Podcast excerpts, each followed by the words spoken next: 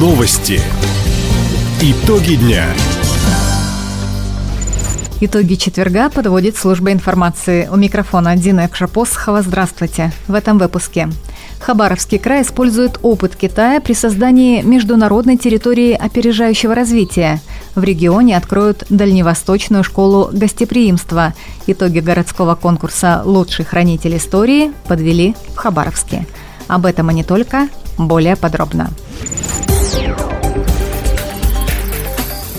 Делегация Хабаровского края посетила в Харбине комплексную бондовую зону. Это район, в котором действуют льготные налоговые и таможенные режимы для международной торговли.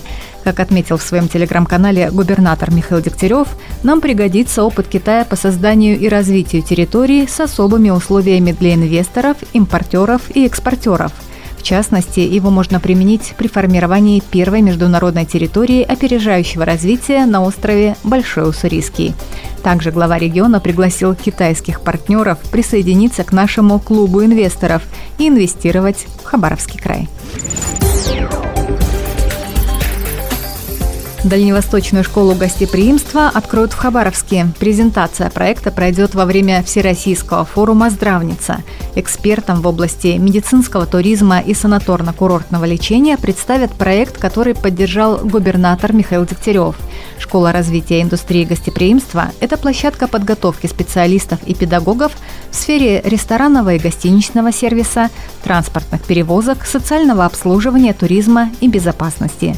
Первым этапом становления школы будет подготовка преподавателей, которые смогут обучить кадры для развития отрасли. Напомним, Всероссийский форум «Здравница» пройдет в Краевом центре с 30 мая по 3 июня. В Николаевске-на-Амуре дети-сироты, медики, погорельцы получат квартиры в новом доме. Здание по улице Орлова достроят на деньги из краевой казны и местного бюджета. Соглашение об этом подписали Минстрой региона и администрация района. В текущем году на эти цели выделят 46 миллионов рублей, в следующем еще почти 155 миллионов. Застройщик начал возводить жилой дом в Николаевске еще 6 лет назад, но обанкротился. Здание превратилось в долгострой. Теперь оно перешло в муниципальную собственность. Новый подрядчик зайдет на объект после заключения договора. В Верхнебуринском районе начали капитальный ремонт автодороги Чекдамын-Шахтинск. Об этом в своем телеграм-канале сообщил глава муниципалитета Алексей Маслов. На участке от 7 до 31 километра предстоит заменить дренажные трубы, поднять уровень полотна, расширить проезжую часть. Масштабную реконструкцию планируют завершить до конца лета. При благоприятных условиях работы на следующем участке автодороги Чикдамын-Шахтинск продолжат уже в этом году. Как уточнил Алексей Маслов, средства на капитальный ремонт выделены из резервного фонда губернатора края по личному распоряжению Михаила Дегтярева. Лучших хранителей истории наградили в Краевом центре. Дипломы и памятные знаки победителям традиционного конкурса вручил мэр Хабаровска Сергей Кравчук – Напомним, в смотре несколько номинаций. Так, лучшим в направлении музеи стала коллекция регионального отделения Банка России. Об экспонатах собрания рассказывает представитель финансовой организации Наталья Вьюгина. Коллекция Хабаровского филиала Музея Банка России – настоящая сокровищница для нумизматов и любителей истории. Более тысячи экспонатов. Здесь хранятся сотни старинных монет, банкнот, ценных бумаг, архивных документов и фотографий. Гордость музея – большая коллекция денежных суррогатов, наводнивших Дальний Восток в годы гражданской войны. Помимо довольно известных сибирок, здесь представлены и совсем экзотические. Например, японские оккупационные боны с надписью на русском языке или забавные пикалаевки с портретом предприимчивого японца. Также среди победителей Государственный институт культуры, колледж водного транспорта и промышленности и Центр детского творчества «Народные ремесла». Напомним, конкурс в этом году проходил в 14 раз. За все эти годы в нем приняли участие более 200 хабаровчан и организаций города.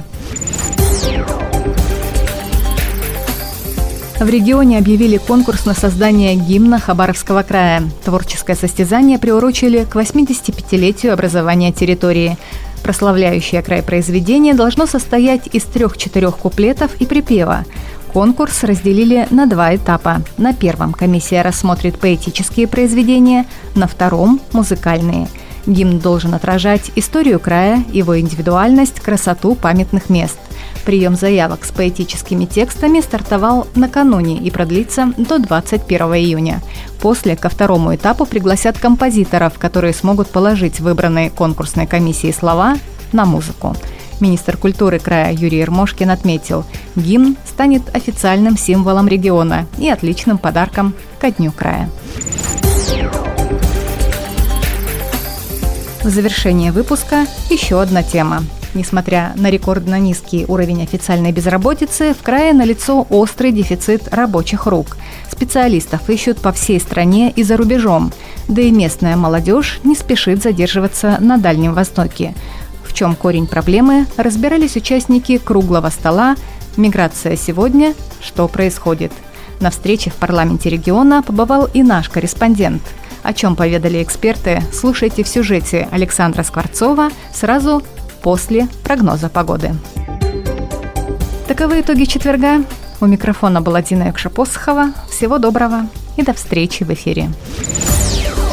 Радио «Восток России». Телефон службы новостей 420282.